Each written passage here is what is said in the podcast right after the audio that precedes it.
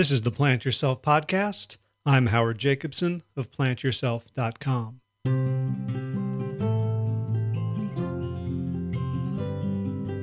Couple of announcements before we get to today's episode. The next version of the Big Change program is going to be coming up probably in October. And if this is the first you're hearing about it, or you don't really remember it from previous uh, episodes of the podcast, you're probably not on the mailing list. So, one of the things I'd recommend you do, make a note, go to plantyourself.com and get on the mailing list so you can find out about courses. A lot of them are free. I have a lot of uh, reports that I give away. If you're just listening to the podcast via some subscription uh, through a podcast player or iTunes or Overcast or something like that, you're missing a lot of the background stuff and a lot of the behavioral stuff. Big Change Program is a paid program, um, but it runs for a whole year. And the feedback we've gotten from the first group has been pretty stellar. Um, so I'm excited to roll this out farther and wider. And me and um, my business partner Josh LaJaunie are both really excited to uh, to take this to the masses. So if you're if you're looking to make a big change in your life, keep an eye out on your inbox in your inbox for an email from us uh, letting you know about the sign up for the next one. And if you're not getting emails from us, then go to plantyourself.com and get on that list. I'm um, also doing a shorter course, a smaller course. It's, it's only going to be for six weeks, um, but it's going to be very powerful if you find yourself getting tripped up by situations, by temptations. It's a, it's a six week course on tripwires on the things in our environment, both external and our mental environment, that, that trip us up. That even though we have the best of intentions, we sort of find ourselves like two hours later having binged, having not gone on our run, all the stuff that like it's like our our rational goal-seeking mind just seems to go to sleep and some other part of ourselves takes over and then we wake up and we're like, "Ah, oh, shit. What did I do?" So those can feel very disempowering, those moments, but there is a science to how these tripwires are installed in us, and there's a science to how we can disable, disarm, and disregard them. And uh, that's going to be a very hands on course. There's not going to be a ton of data dump of content, it's going to be very hands on with you doing the work. So keep an eye out for that as well. Third thing, if you would like one on one coaching, I'm taking on five new clients in the month of September, and you could be one of them. If you're interested in finding out more, we should have a quick conversation. You can email me, hj at plantyourself.com, and we can schedule that to see if coaching would be right for you. Okay, now to today's episode. My guest is science author Marta Zaraska, author of a phenomenally well researched and well written, entertaining book called Meat Hooked The History and Science of Our 2.5 Million Years Obsession with Meat. So, Marta writes about science and health for some pretty influential and prestigious publications, including Scientific American, where she had a piece published earlier this month on the meat paradox, you can find it by searching online or going to the show notes for today's episode at plantyourself.com slash 172. It's behind a paywall, uh, which used to bother me until I became a writer for money, and now I think paywalls are a perfectly reasonable way for people like me to get paid. She's also written for The Atlantic, The Washington Post, and now, of course, she has been published on the Plant Yourself podcast, so I don't know what further heights she can attain. So, here's what's interesting about Meat Hooked. As a science writer, Marta came across the same stuff, the same data that many of us see around how bad meat eating is for us, for our health, for the planet, for ethics, for animals, just in, in every dimension. Our, our meat eating, human meat eating, is just disastrous. And so, in the face of this evidence, like what most of us do is we write books about how bad it is. Marta didn't do that. Instead, she asked a really interesting, different question Why are we so hooked on meat? If it's so bad for us, why are we eating it? It's a really interesting scientific question. After all, we don't necessarily like go around hitting ourselves in the head with hammers. Most of the time, the things we do are things that are naturally good for us. So, why are we so hooked on meat? And she looked at this question from a whole bunch of different dimensions biological, psychological, sociological, evolutionary, biochemical, and each chapter explores a different facet of our species' obsession with meat. And the answers she provides, as I said, are really interesting. They make great cocktail party conversation, but they also are empowering because once we understand them, we can start to take steps, both individually and as concerned citizens of the planet, to lessen the hold that meat has on us and to move toward a more plant centric diet in the future. So, without further ado, Marta Zaraska, welcome to the Plant Yourself podcast.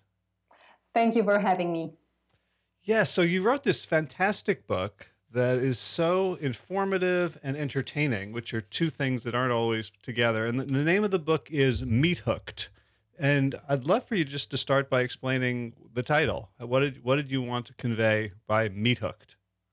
Uh, so basically, you know, it's a quite a simple answer actually. So that we are basically hooked on meat, and uh, I wanted something that was a little bit shorter than you know we are hooked on meat, and hence meat hooked. Especially that the second part of the title is a little bit longer. It's uh, the history and science of our 2.5 million years obsession with meat.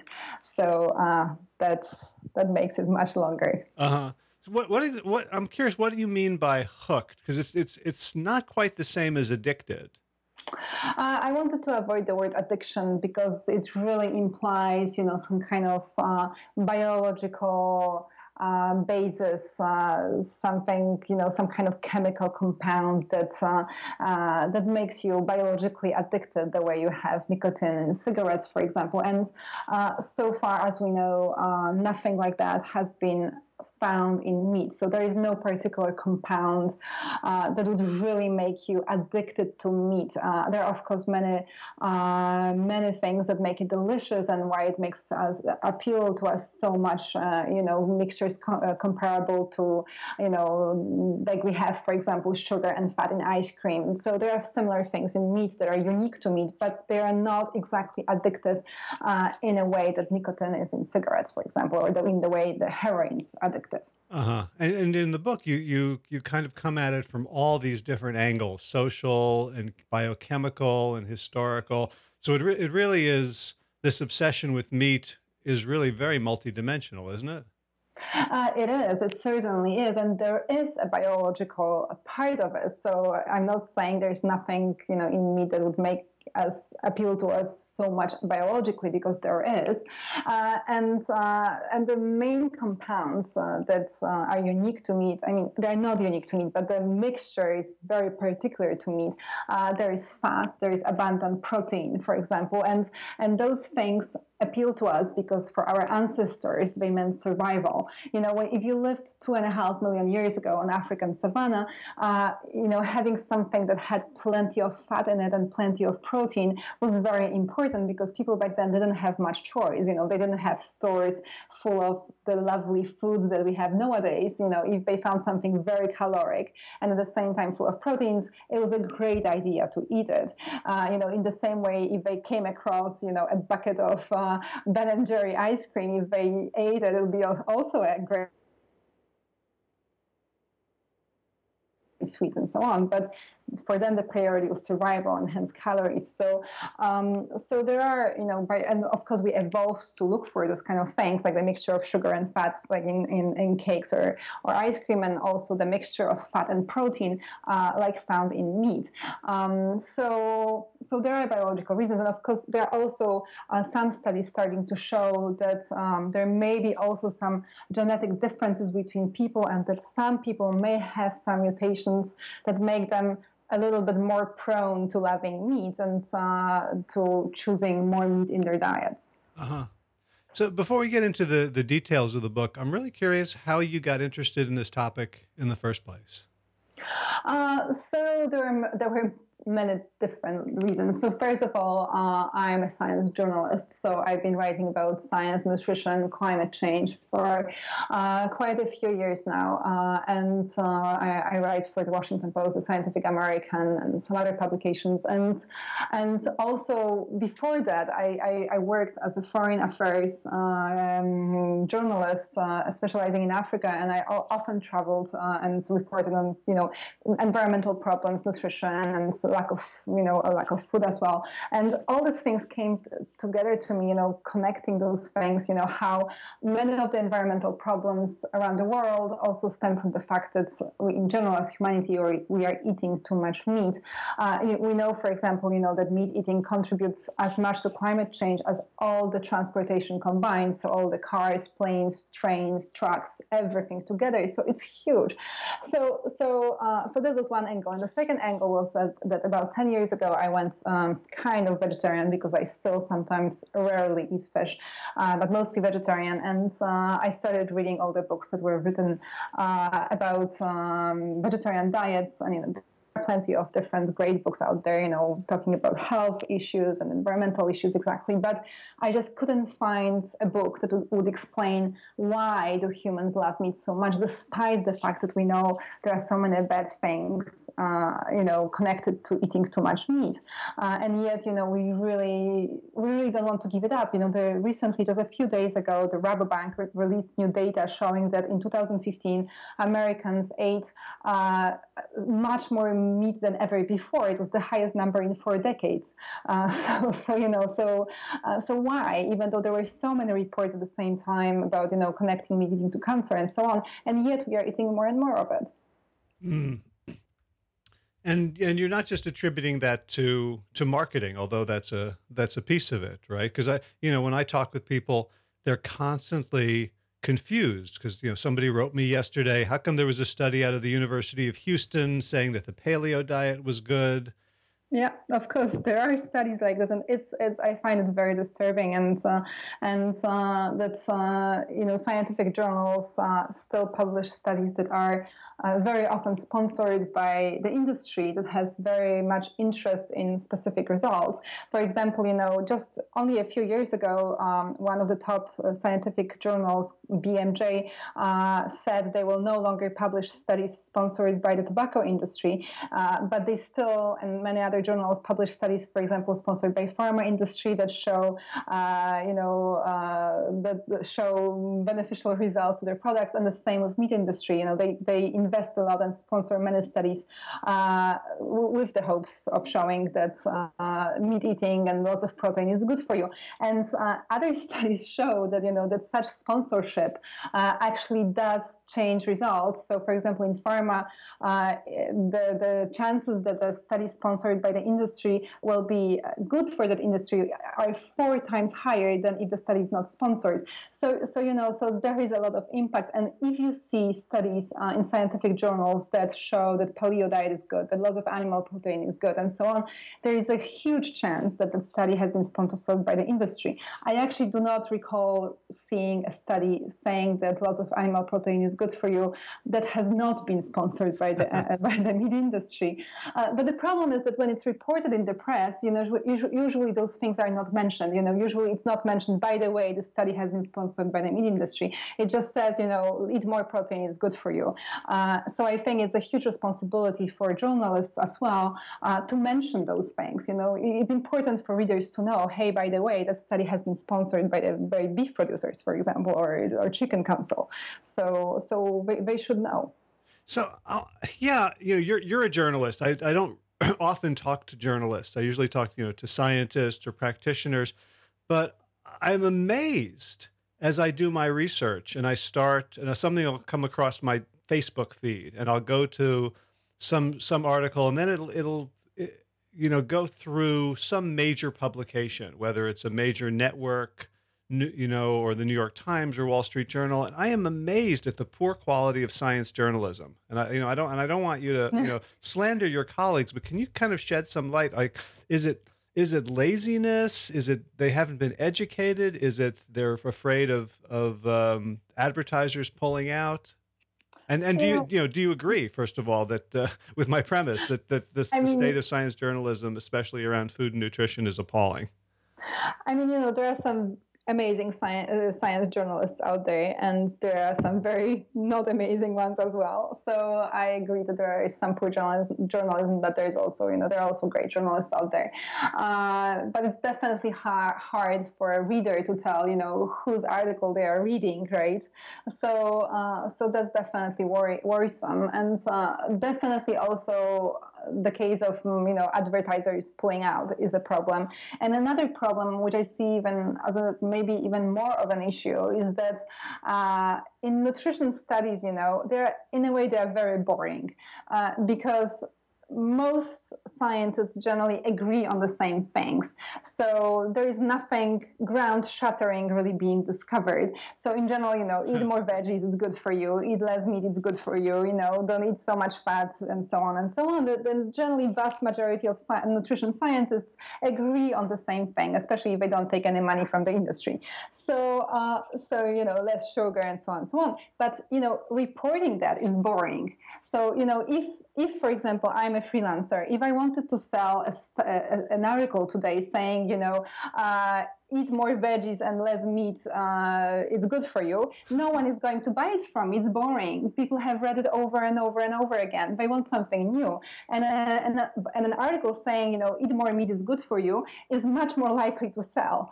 uh, because it's shocking, because it's different, and also because it doesn't agree with the vast majority of, of science. So, so unfortunately, that's, you know, the kind of the pressure of media makes it more likely that something that's controversial because precisely it's against the, the you know mainstream science will be printed. Hmm.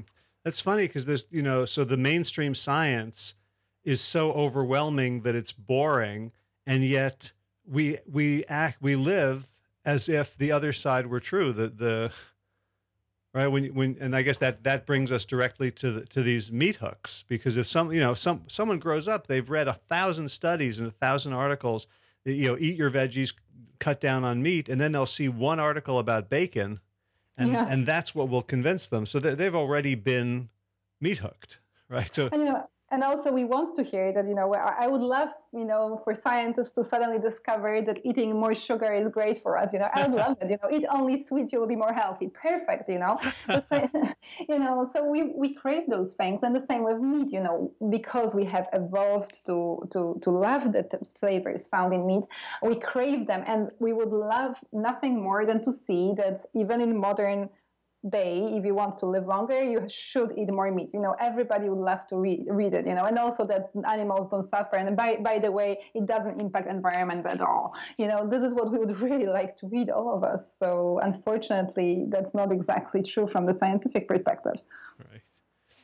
So let's let's get into some of the the actual meat hooks. So which um and you, you talk a lot about uh, at the beginning about the evolution of meat eating like just just mm-hmm. which is i thought you know beautiful i'd never thought about that like how did that come about in the first place and i love that you you conjecture that it began by cheating cells mm-hmm. can, can you explain that Yes, so I, I do trace meat eating to the very beginning of life. And so in a way, you know, the life on Earth is all about eating meat. Uh, and uh, the very first cells uh, that became eukaryotic cells, there is one theory that they changed so because they started the bacteria, the ancient bacteria, started eating one another, uh, and uh, to be able to do so, one of the some of them uh, had to start cheating in their communes by. It's a little bit complicated, but basically, to be able to eat one another, they had to lose their outer cell. And uh, it involved a lot of cheating others and so on and being sneaky, but they started to eat each other. And that led to the whole development of eukaryotic lives with multiple organs inside and organelles. So, so and later on, you know, the whole uh, and uh, and uh, the carnivores, the hunters, the predators, uh, led to the uh, to the biodiversity and to you know to the growth of life as we know it. Because you know if you don't want to be eaten, uh, you have to think of all the ways uh, to be faster, to be bigger, and so on. And then the predators have to grow bigger and faster, and so on. So so so the life became you know the whole force of life was also around eating meat. So there is something extremely powerful about it, and of course, that has nothing to do with uh, whether we humans should be eating a lot of meat in the 21st century United States or, or Europe. Uh, but it is the fact of life that uh, meat eating or predation uh, was extremely important uh, in, in the whole evolution of life on Earth.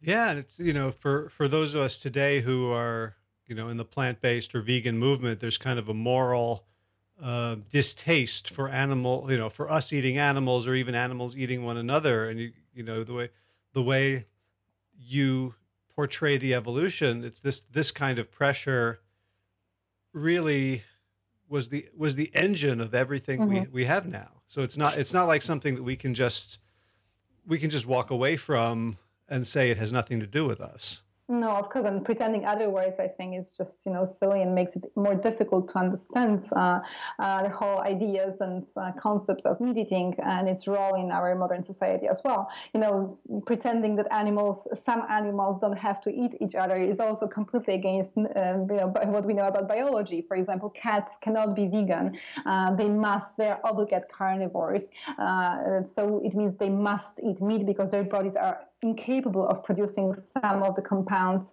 uh, without eating meat uh, in a way that our bodies are capable, for example, vitamin A. Uh, so, or, or dogs can also produce some of the compounds, but cats cannot, and they die if they don't eat meat or get very sick and die. So, uh, so in nature, yes, some animals uh, just have to eat meat. Right. So you, you talk about the um, a meat eating gene the uh, was it A- APO E4 APO E4? Yes. Can, can yes. You, can, I was a little fuzzy as I read that. Can you kind of ex- ex- explain it in layman's terms?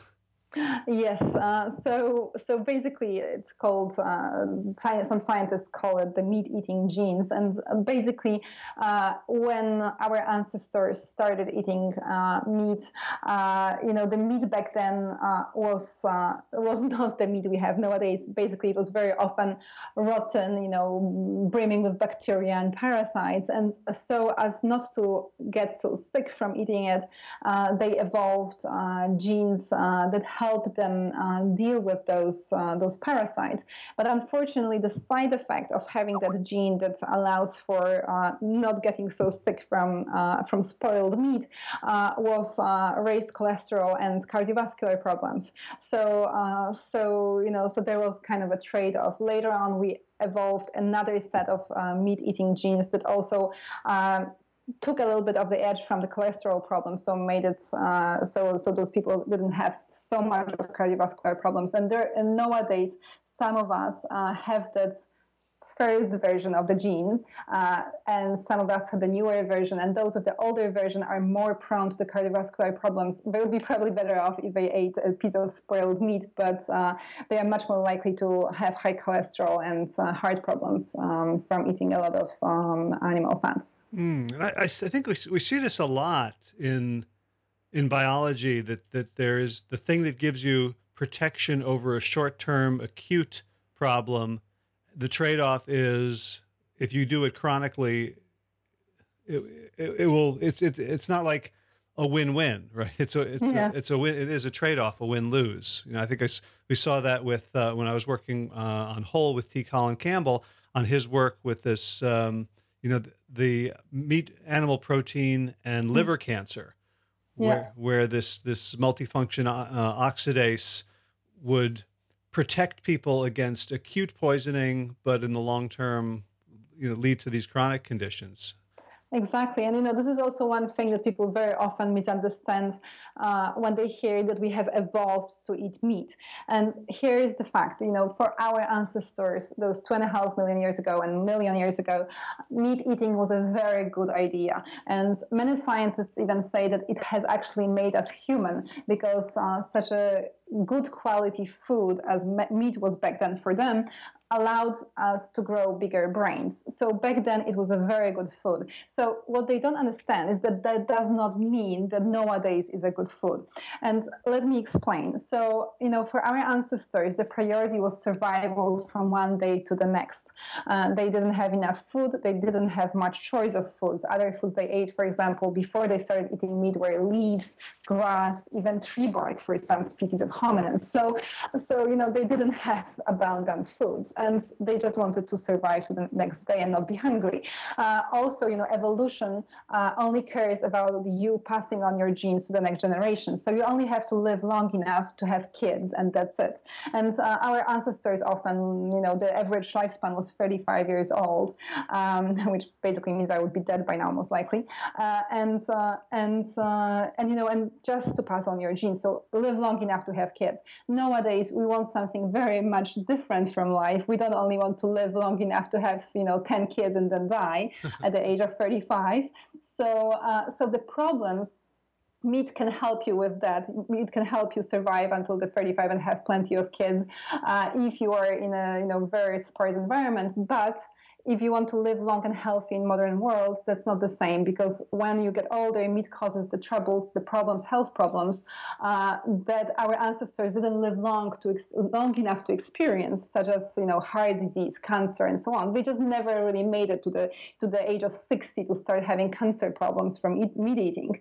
Uh, so this is why you know, and of course we have so much choice of better foods nowadays. If our ancestors had peanut butter, maybe nowadays scientists would be saying that peanut butter made us human human, not meat, meat made as human. uh, but of course, obviously, you know, that was not the case. So something that was good it no longer is. Just like you know, if they had plenty of uh, of uh, Oreo cookies back then, it would have been a perfect food for them. You know, highly caloric. uh, so you know, it's but they didn't, and you know, and this does not mean that you know that Oreo cookies are the best food for you nowadays either. So so this, these are the exactly the trade-offs. So you know, live long, healthily, or procreate as much as you can fast and die. Well, I, th- I think I'm going to write a cookbook on the, the paleo Oreo diet. yeah, exactly. Even rhymes nicely. so you mentioned that this um, the you know the gene mutation that allowed that allowed our ancestors to survive bacteria and and and rot and parasites um, you know also also led to cardiovascular disease and cholesterol problems later there, but there are um, there are lots of other um, biological mutations or evolutions that we did, like to make us like meat that probably wasn't mm-hmm. poisonous mm-hmm. for us, right? You talk about like this Maillard reaction. Yes, yes, definitely. So, you know, the things that uh, we crave in the flavor of meat. So, I basically managed to trace it to a few compounds, basic compounds, you know. Uh, so, one is fat, and of course, that means calories. So, we always, we evolved to crave fat. Second is protein. Uh, that was abundant in meat, which, uh, which was also something that was important for our ancestors, um, not necessarily so nowadays when we eat too much protein. And the third thing uh, is the Maillard reaction. And this is the smell that delicious smell when you can uh, sniff when, for example, you know, a burger is grilling or you are frying uh, bacon for breakfast. So this is the scent of browning of meat, and uh, we most likely evolved to look for those uh, smells because uh, cooked meat meant it was uh, less uh, less poisonous. You know, it had less bacteria, less parasites, so it was better for us. So we uh, evolved to look for this particular smells of browning of cooking because it signified uh, safety. Yeah. So so the you know the folks who enjoyed that smell more died less frequently of food poisoning. Probably. Right. And so, and so and so now we we we go we walk past the diner and we smell the bacon and we think this is the best thing in the world because two million years ago yes it, it, it it kept us from dying when that was the only thing we could possibly eat yeah, it basically meant to our ancestors that that food had less parasites. It had nothing to do, you know, whether it has less parasites or it's healthy. Uh, nowadays, I mean, it has less parasites than raw, than raw meat, but you know, you wouldn't be eating raw meat anyway, most likely. Right. So now you, you mentioned that you know we crave protein because it was important for our ancestors. I've I've heard people talk about the fact that that's that we we actually crave carbohydrates, right? We have um, carbohydrate sweet receptors on our tongues. We don't really have protein receptors. What what did you find when you looked into that? No, so we do crave protein as well. So, uh, so and so we can tell the umami taste, and we do have umami receptors and umami uh, on our tongues, and uh, umami uh, is most likely uh, the taste that signifies that there is abundant protein in the food, uh-huh. and we have the receptor, and we do have receptors for that. and and when it comes to protein cravings, we also know from research that humans, just like many other animals, you know, from cockroaches to mice uh, have protein cravings. Basically, it means that if the percentage of protein in our diet falls below a certain um, amount, and that's uh, for us is about 15%, uh, we start actually biologically craving it. So, for example, in studies, if you put a group of people uh, and uh, on a diet that's uh, very poor in protein, and then let them into a buffet restaurant, they will start choosing foods for themselves that more abundant in protein uh, than the same people would have if they were not uh, starved of protein for a few days before. So, so we know that we have those cravings, and the same thing happens with rats. For example, if you if you starve them of protein, they will go crazy crazy for protein uh, right afterwards when they, when you allow them. Uh, but that has nothing to do again with our modern lives because that may be true of people, for example, and it is true of people uh, who uh, often suffer hunger in, um, you know, for example, in some uh, parts of Africa when the diets are uh, very poor in protein because they are generally poor, you know, in nutrition. but in the Western world, in av- on average, we are eating two times uh, as much proteins as we need. So uh, there is an extremely low chance that any of uh, the, the, listeners are suffering of protein cravings because they don't have enough protein in their diet. Mm. But now, if you're if you're eating an entirely plant-based diet and you're and you're not including you know veggie do- dogs and veggie burgers and and you know tempeh and tofu and processed foods, you may not get more than ten percent, ten or twelve percent of your calories from protein. So are you saying no. that that that all of us who are doing like an 80 10 10 are kind of walking around like fighting protein cravings? No, that's not true at all. Because basically, in in Western world, it's almost impossible for yourself to have not enough protein. Uh, only really people who ha- who are, for example, anorexic or uh, AIDS sufferers or people who are actually starving uh, do not have enough protein. Uh, there are very very limited numbers of diets that do not have enough protein. And the, the, reason for that is basically everything has protein in it. And plenty of plant foods have abundant proteins. Again, that peanut butter that I mentioned earlier on is a perfect complete protein, as complete as meat. The same with potatoes, for example. Potatoes have as, as complete protein as meat, and so on and so on. So, uh, so when I mentioned Africa, uh, there are some places where people uh, base their diets uh, on things, mostly on things like plantain, for example. And plantain is famed for very low protein content. It's one of the very few foods plant foods that have extremely low protein content. And uh, these people can risk this kind of protein malnutrition. But in general, in the Western world, it's, it's impossible. You would have to really work hard, eat only marshmallows and sugar by the spoonful to have uh, protein deficiencies. Uh huh. Because one of the groups that we studied um, for uh, Proteinaholic, which uh, Garth mm-hmm. Davis's book that I, that I contributed to, we looked at fruitarian athletes, or these ultra yeah. endurance athletes who basically live on fruit. And I, you know, I looked up the protein um, content of you know apples mm-hmm. and mangoes yeah. and peaches, and they were. It seemed like they weren't they weren't getting enough protein, but mm-hmm. clear, yeah. clearly they are. So, you know, yeah. e- even those like labile amino acid, um, you know, f- f- reserves, our body seems to be able to to handle that. I mean, with extreme diets, like, you know, exactly only fruitarian raw diet, and, and maybe there might be a possibility of you not getting enough protein. For example, if you ate only strawberries exactly and, uh, and kiwi, that's, that's possible. I can imagine that. But, you know, in a normal world, uh, even people who are vegan and eat reasonably uh, reasonable diets. So not only let's say one type of fruit or you know one type of vegetable, but just regular diets, uh, they are perfectly fine. And this is why you do not see people uh, in downtown Manhattan walking with uh, kwashiorkor. This is the disease, you know, that was very famous uh, in 50s, 1950s, uh, uh, that causes children to have swollen bellies. And this is basically a protein calorie malnutrition when you don't have enough protein in a diet. But basically, it's it just basically means that people are starving. So so I can I could imagine it in only very extreme cases of very unusual nutrition. Right.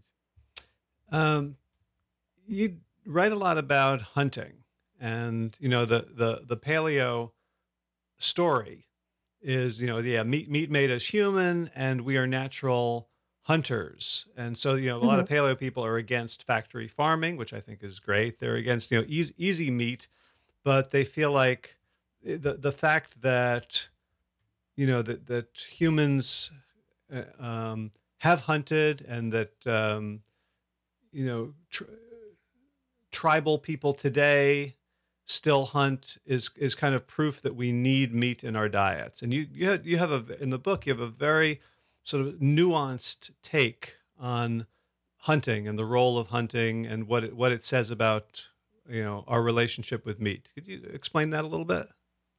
So I think you know it is true that hunting was a part, very important part of our culture. But once again, it has nothing to do whether it's a good thing nowadays, uh, especially in the West. Once again, people who live, you know, tribe tribe tribes of hunter gatherers somewhere in Africa, they may need to hunt because they basically have no other ways of uh, of uh, uh, get, getting enough food. So that's perfectly fine. But that does not mean that uh, a Westerner should be hunting for meat because that's what they should be doing. Uh, they shouldn't.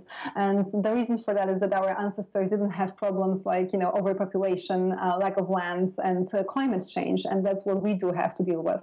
And there basically is not enough meat for everybody to satisfy satisfy their appetites. We have not enough planet, uh, and uh, and to be responsible for the next generations, you know, we should be trying to reduce as much as possible our meat consumption. And uh, it's not possible to have happy meat for everyone. Uh, so, which basically means, you know, the actually factory farming, which is absolutely horrible, and I'm against it. But this is the only way we're getting so much meat that everybody wants. If we suddenly wanted all that meat from happy sources and hunting ourselves, it's just not going to happen. We would need probably several planets to, to do that.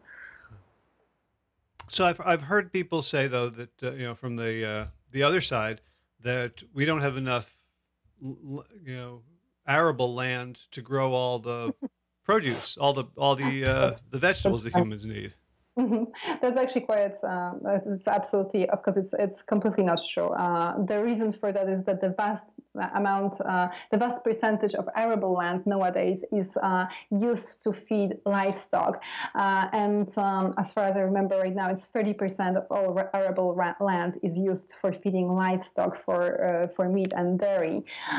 so and because you know animals they also eat plants and uh, and they are they are wasting in a way. You could see uh, say the calories and protein on living. So for each one uh, kilogram of grain that you um, uh, sorry each one kilogram of meat that you get uh, from a cow you have to feed that cow 13 kilograms of grain or 13 pounds to one pound. So it's 13 times. Uh, and there will have been plenty of studies done all showing the same thing. Basically if we switch to vegetarian diets large swaths of arable land will be freed and actually returned to wilderness and nature. So there is there is absolutely no doubt about it, and uh, we have. Uh, you know, if we switch to vegetarian diet, we'll have lots and lots more of land available. Ah, so it seems like that's another one of those ar- arguments of the uh, irrelevant extreme. Like I, you know, a lot of people come up to me and they say, "What about the Inuit? What about the Maasai?" Yeah. And so, you know, you're talking about let eat meat. You know, they have, you know, they have no access to other things, and you know that then then they should be eating what they can. You know, if people are hungry somewhere in Africa, they should be eating meat. You know, if I if I see Maasai exactly, and uh, they do not have access to, to the abundance that we have and they are hungry, then eating meat and grazing their cows on the land that's very, you know, non-arable anyway is, a, is, is, is absolutely fine. Uh, what's not fine is Americans, we know, our abandoned supermarkets going and, you know, stuffing ourselves with these huge amounts of meat. That's not fine. Right. But, you know, the argument is that that because these swaths of land in in uh, Tanzania and Kenya are not able to grow crops for humans that in general that it's better to use our land for growing, you know, for animal feed than for human feed. I mean, if they are good for animal feed as for growing, and uh, then they are also good for human feed. But there are also swaths of land that are non-arable, meaning that you cannot grow any feed on them, whether for animals or for humans, and it's basically grasslands and very, very poor quality. There are some places like that, but this is so little that basically the only people we can that way are those Maasai in Tanzania and not Americans, you know, in New York or California. So, uh, so it is fine to graze animals there, and it's in my opinion, it's fine for those those people to eat them because they, they have a need, they're hungry. But uh, this is not, we cannot uh, in any way think of uh, feeding uh, the world or Western population that way. Right. Um, and, and the other thing you, you mentioned about hunting is that the myth is that you know, hungry human beings uh, would engage in these hunts. So, like the the you know the San of um, of southern Africa or um, Aboriginal tribes in in Australia, that that, that when when things looked bad, you know, they, that they really needed the meat. And you're kind of arguing that the hunts were were more like like spectacle and sport, and they only occurred when there was already enough food from plant sources.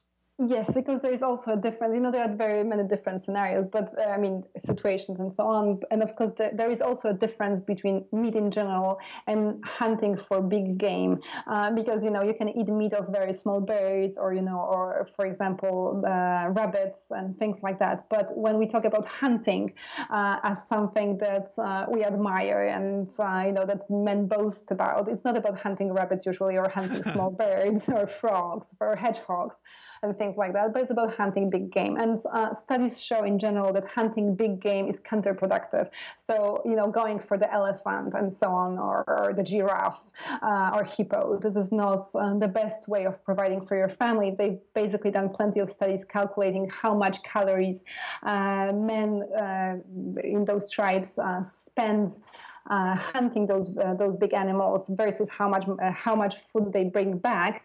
And uh, in some uh, some uh, cases, for example, in Papua New Guinea, in some tribes, men would be better off sleeping in, in, in the hammocks in their in their in their campsites instead of hunting because they are basically wasting calories.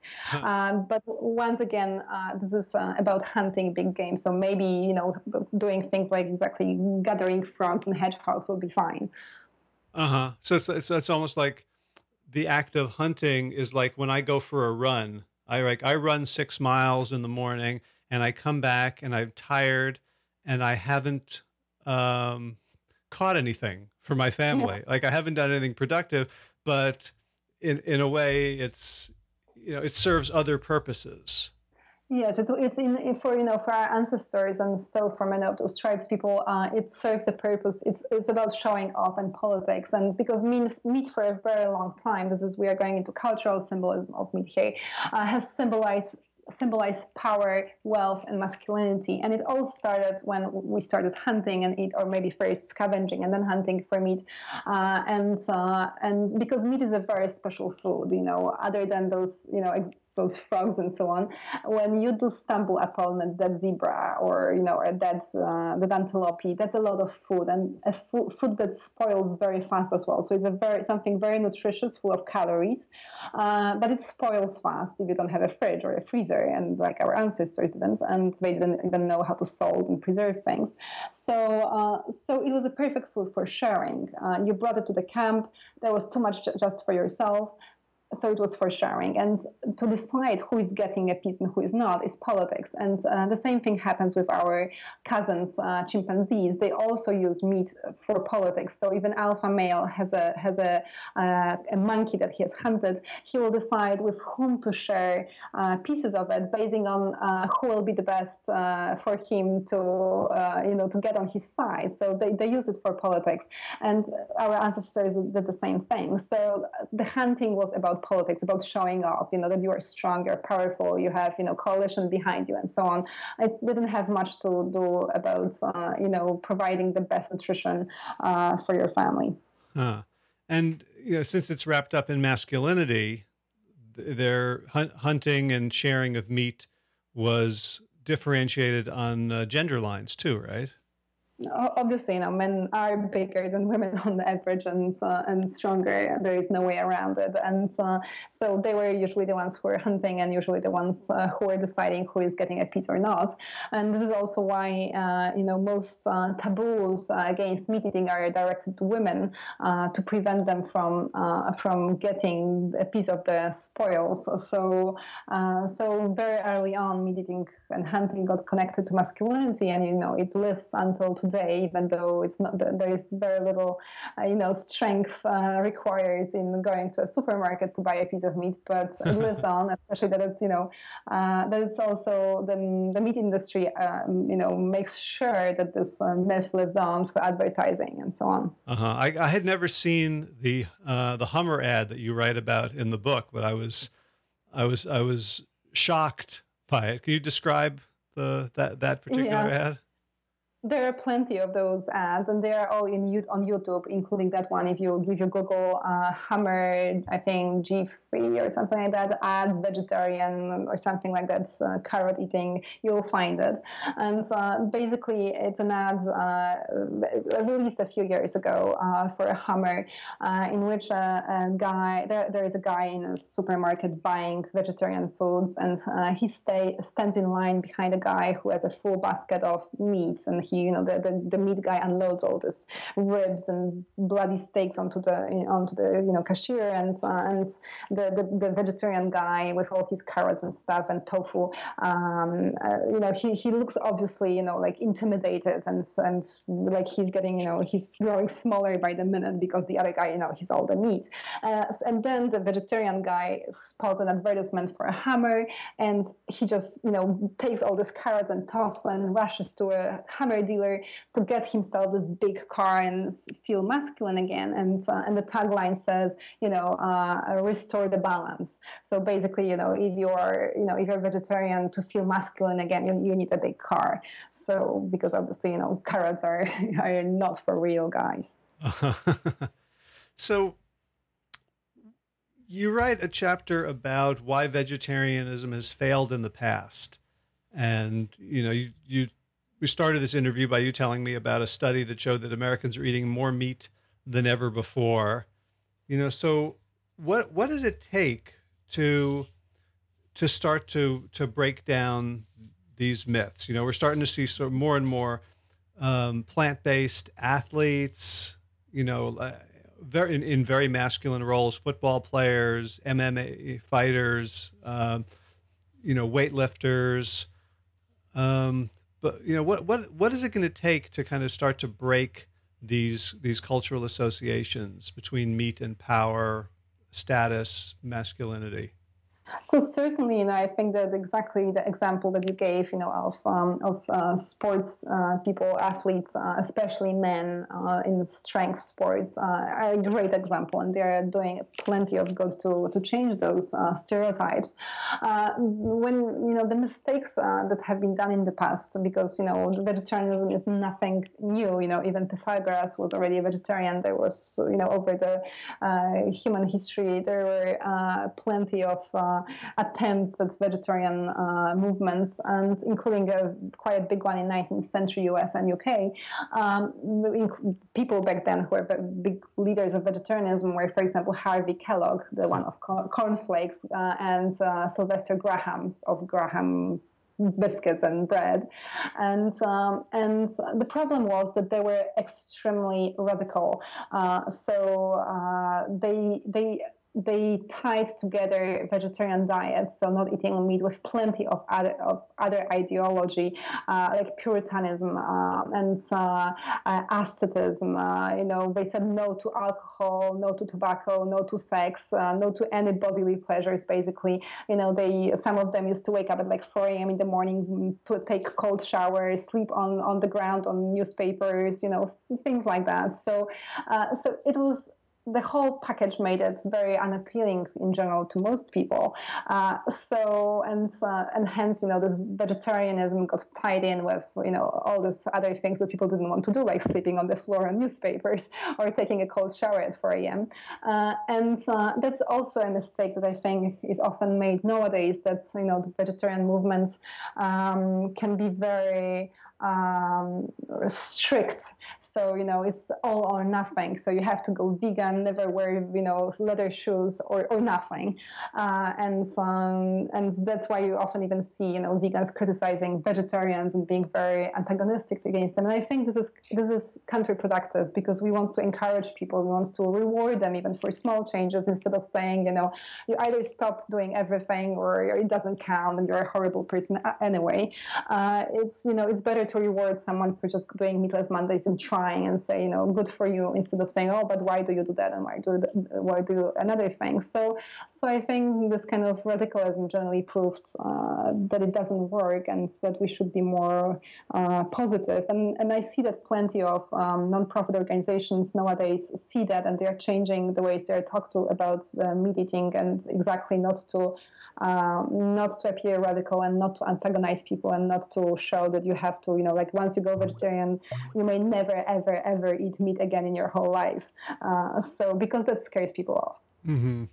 Now, one of the the things that I see though is, um, you know, in, in the vegetarian vegan movement, you know, in the in the '60s and '70s, the food was pretty bleak, yeah. right? So you know, you'd have your you know vegetarians ate lentil stew and and not much else and you know it was like rabbit food and you know the the picture of the poor vegetarian eating the the slice of grapefruit with cottage cheese and and self-denial and i've seen the thing it swing back the other way maybe too far in terms of everyone mm. on facebook is posting you know food porn and you know and you have some interviews with with uh, with kate and rich of of Vedge, which is yeah. you know this restaurant in Philadelphia that is as gourmet as anything you'd ever find.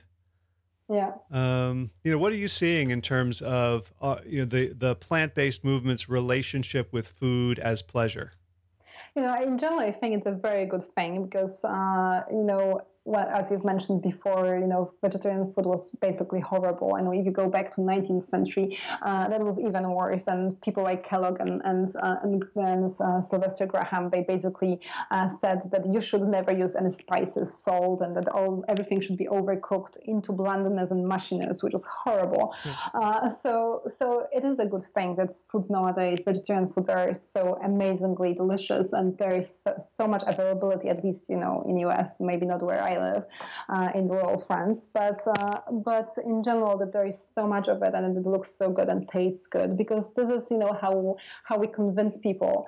Um, but you are also right that you know going a little bit overboard and everything has to be chia seeds with kale. Uh, then it can also scare people uh, from it because it just appears too complicated. So I think the best way to start is some kind of middle ground of there, there is a lot of good food, delicious, but at the same time easy to prepare.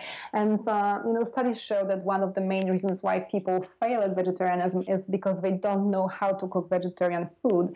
So you know, simple, easy recipes, you know, cooking courses and things like that that encourage people to try, that make it easy and appealing and fast. You know, for busy moms, uh, working moms. Like you know, I, I don't really have much time to be uh, doing this fancy foods they offer see on internet. So so easy recipes and uh, something to start. Then you can go and try all the fancy ones as well. But uh, basically, again, not to scare people away. Um, I think that's one thing that's most important. And you know, exactly try things with Meatless Mondays. You know, which offers this kind of glimpse and try to learn how to cook vegetarian food. And once you do, you can try Meatless Tuesdays and so on as well. So, and also, you know, the foods like you've mentioned, the uh, vegetarian hamburgers or vegetarian hot dogs, which are becoming better and better by the minute, basically. Um, you know, these things are great because uh, we have something called eating scripts. So, uh, our brains operate in a way of habits. When you, for example, when you have breakfast on Sunday, you think bacon. Uh, during the baseball game, you think hot dogs. We have this kind of scripts in our brains, and it makes it easier for our brains to operate. It's less stressful. Uh, so, you know, it's much easier, for example, to replace that uh, hot dog during a ball game during a with a vegetarian hot dog instead of trying to eat a salad instead. It would be very stressful to try eating salad, and you would probably fail. So it's much easier to just replace with something similar uh, to try to stick to your habits and do it slowly. Hmm. Yeah, that's uh.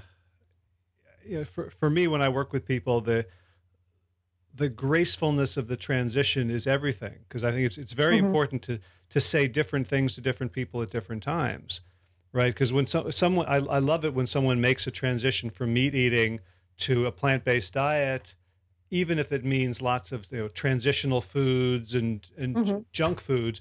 But exactly. but in terms of their health and even in terms of the you know the planet, if someone's still eating twice as many calories as they need and it's highly processed and it's dependent on factories, you know, they, they haven't done very much for their health and they probably haven't very, done very much for the planet until until they move to something that's that's healthy, right? Yeah, and but you know, at the same time, you know, uh, I see also sometimes in uh, some organizational campaigns promoting um, vegetarian diets that they push also for the for the food to be extremely healthy, which you know in theory is very laudable. Of course, it would be perfect if we all, all ate vegetarian, super healthy, non unprocessed, homemade foods.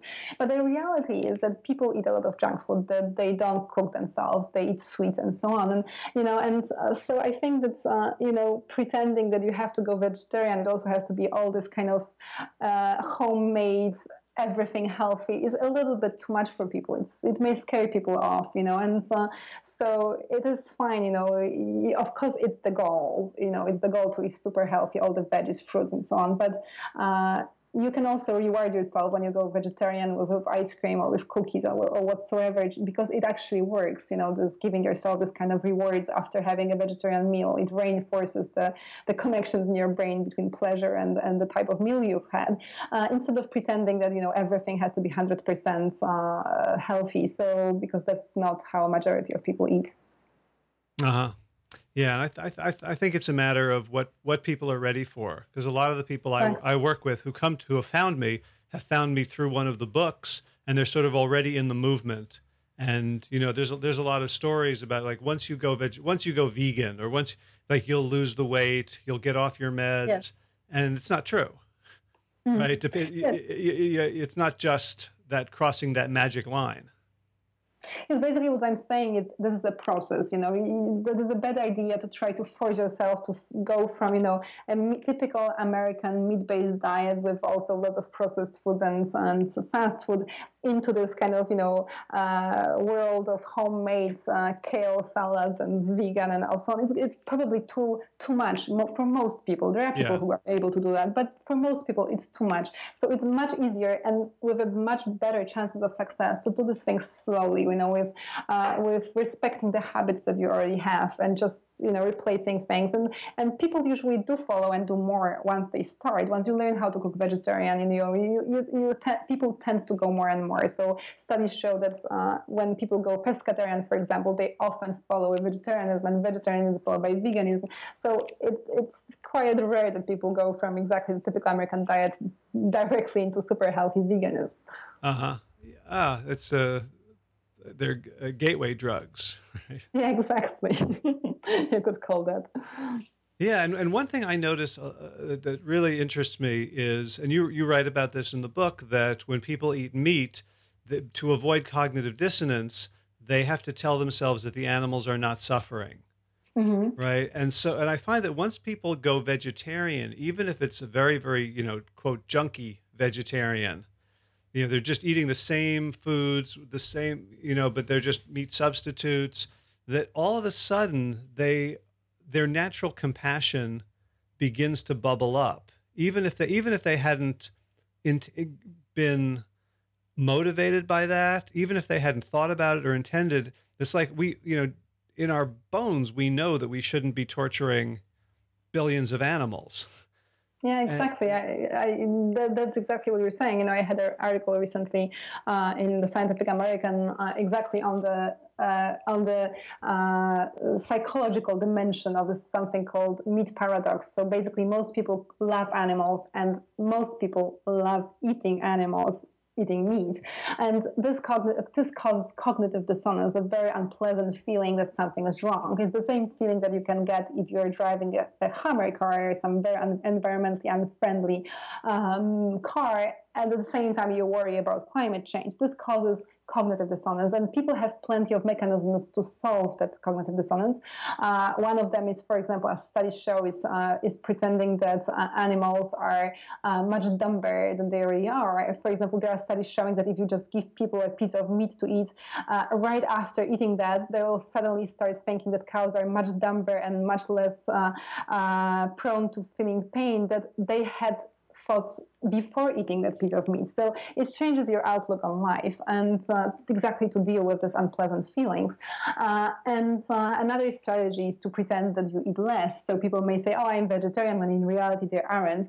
Uh, then this is also because they have those unpleasant feelings and they want to deal with them. And of course, the best way to solve the cognitive dissonance is to really go vegetarian. And that opens, you know, uh, your mind because it, you don't have anymore the cognitive dissonance. You don't feel that unpleasant feelings you can finally open your mind to thinking about all those things that were so difficult before. And uh, and yes, and uh, and it's it's hard often to come back.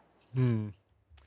So bef- before we close, there was one one thing that I kept thinking while I was reading the book, and you know, you have chapter after chapter kind of explaining scientifically our our, our love affair and our, our obsession with meat, and and that was that there's a there's a double edged sword that on the one hand, understanding these forces allows us, gives us power to, mm-hmm. to combat them, both as individuals and through policy.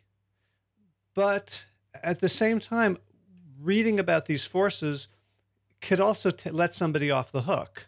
Like, oh, well, that's why I could never give up meat, right? So, how, how do you navigate between explanation and potential excuse?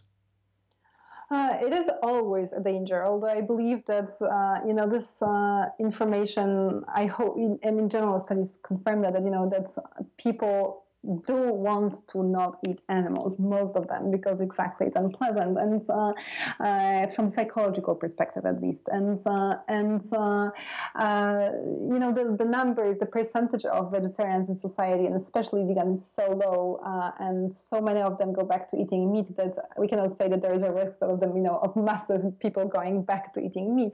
And I do believe that if people understand the forces that keep them hooked, you know, what makes it so difficult to let go of meat. Uh, can make it easier for them to let go because you know once you understand the process uh, you understand that there is nothing mysterious about it. There is no magic. There is no nothing special about meat that you must eat it. Uh, that it's all about this interplay of forces and that there are ways to to, to deal with them to you know to to uh, to do something to help you win yourself of meat. Uh, I think that can be very empowering you know in the same way that for example if you were to stop the obesity epidemic without understanding what causes it, it'll be very difficult. In the same way, we have to understand what causes this kind of meat obsession epidemics to, to, to also stop it and to, to, to change the way people behave. If we just say, just don't do it, it's not working. It hasn't worked so far. And uh, it's very hard for people to just, you know, tell most people uh, to say, just, just stop eating meat if they don't understand why are they craving it? Why do they want to eat it? What's about this protein thing? You know, what's about this taste that they, they, they makes them salivate, you know, when they smell uh, grilling burger and so on and so on. Mm, yeah. So uh, as, lo- as long as you're aware of the paradox, you can use that knowledge as power. You get to choose how you use it, right? Whether exactly. it's empowering or just letting you off the hook. Exactly. You know, you, you know, you know exactly what's happening with your body and your mind, and that that can be very empowering. Yeah. So um, w- I'm going to tell people why I think they should buy Meathooked and why they should read it and why they should give it to their friends and, and I think it's it's because it re, it really is. It's not a a book in favor of anything, right? If you don't, you, it it doesn't come across as having an agenda, as as trying to convince someone. It's just it's telling this story, this fascinating story, and I think when people finish reading it, they will. You give people the room to come to their own conclusions. So I think it's a very, very powerful bit of um, you know, pro pro pro health, pro planet. Um, I don't want to say propaganda, but you know, it's a it's a it's a very powerful tool to further this movement of getting people to be healthier and getting you know animals to suffer less and getting the planet to heal because it allows people to finish the book and then decide what they think instead of having to agree or disagree with you. Mm-hmm. So I, I, encourage people to to get it. I mean, it's a great read. Um, is is it an audio? Is it an audio book as well? There there is an audiobook as well. Yes, it's available as well. There is a Kindle version, hard hardcover version, and uh, audiobook. Okay. How, how do you like the reader? I have I haven't listened to it. I like her. I, of course, you know, it feels a little bit funny to hear somebody else, uh, you know, read your book, but um, I, I think it, I think it's very nicely done. Okay, fantastic. And if people want to follow you, I just um, I was just multitasking and I found the uh, your article in Scientific American, and I guess it's um, it's behind a paywall. So, it is. So yes. seven bucks to to read the article, or or twenty for the entire digital subscription, which sounds like it might be worth it. Um, but how can people follow you? and uh, and mm-hmm. and stay in touch with what, with what you're up to? Uh, so if they can follow me on Twitter at mzaraska, so it's M Z A R A S K A, uh, or uh, check my website. This is uh, meathookedthebook.com, uh, and uh, there they can find my email as, as well if they want to, you know, write any questions. I, will I'll reply. Great, and I'll and that will be I'll put those links in the show notes for for today's episode. So Marta Zaraska, thank you so much for this amazing book, for all your your research and writing, and for taking the time today. Thank you for having me. All right, be well. I hope you enjoyed this episode of the Plant Yourself podcast. If you're new to the show, you can catch up on 171 archived episodes over at plantyourself.com. And as I mentioned at the beginning, if you don't yet get the newsletter with all that good stuff, then you can sign up for it right there at plantyourself.com. Thanks to the Plant Yourself podcast patrons Kim Harrison, Lynn McClellan, Anthony Disson, Brittany Porter, Dominic Marrow, Elizabeth Clifton, Barbara Whitney, Tammy Black, Amy Good, Amanda Hatherley, Mary Jane Wheeler, Ellen Kennelly, Melissa Cobb, Rachel Behrens, Christine Nielsen, Tina Scharf, Tina Ahern, Jen Vilkanovsky, David Bizek, The Mysterious, Michelle X, Elspeth Feldman, Victoria Dolomanova, Leah Stoller, Alan Christensen, and a new patron, Colleen Peck, for all of your generous support of the podcast. If you'd like to support the show, you can share this in other episodes on social media and via email. You can write a review on iTunes. I haven't seen one in a while. It's been over a month since I've gotten a new review. And by the way, every single review is five star. So those of you who don't love it that much are being a little bit lazy. Write a four star, write a three star. Tell me what's wrong with it. Tell me how to improve. That would be cool too. You can just go over to iTunes or open up your iTunes. I don't know how to do it. Just go figure it out. And, you know, give me some stars, give me an honest review. It will help everybody. You can also, of course, become a patron. Uh, and you can join that uh, that list that I read like an auctioneer by pledging a one-time amount or an ongoing gift to the podcast, and you can do that over at plantyourself.com. So if you want to get fit and healthy, and even if you tried before and failed, hell, especially if you've tried before and failed, check out bigchangeprogram.com. The, the button to sign up is not there yet. We haven't firmed up the dates for the fall running. Um, but read it, think about it, and I'll get back to you with more information and the details about when and how to sign up and how much it will be costing. In garden news, man, I've been doing a lot of work in the garden. My wife is away this week taking care of a friend who, who broke his leg, and so I've taken on all her chores, which didn't seem all that onerous when I was watching her do it. But man, I'm getting up earlier, it's cutting into my day, so you know, doing all the watering, doing a little bit of weeding, checking on things, kind of making sure everything's running smoothly. Man, you know, you don't know what you got till it's gone. Well, luckily, uh, with it, hopefully, it's coming back uh, this weekend um, my wife, and and all the the love and care she provides to the garden. But wow, it, it's a uh, it's a big job, and uh, I wasn't fully aware. I get to do this sort of heroic stuff of like putting in new beds and hauling things, and the things where I get to point to it and say, "Yeah, manly me did."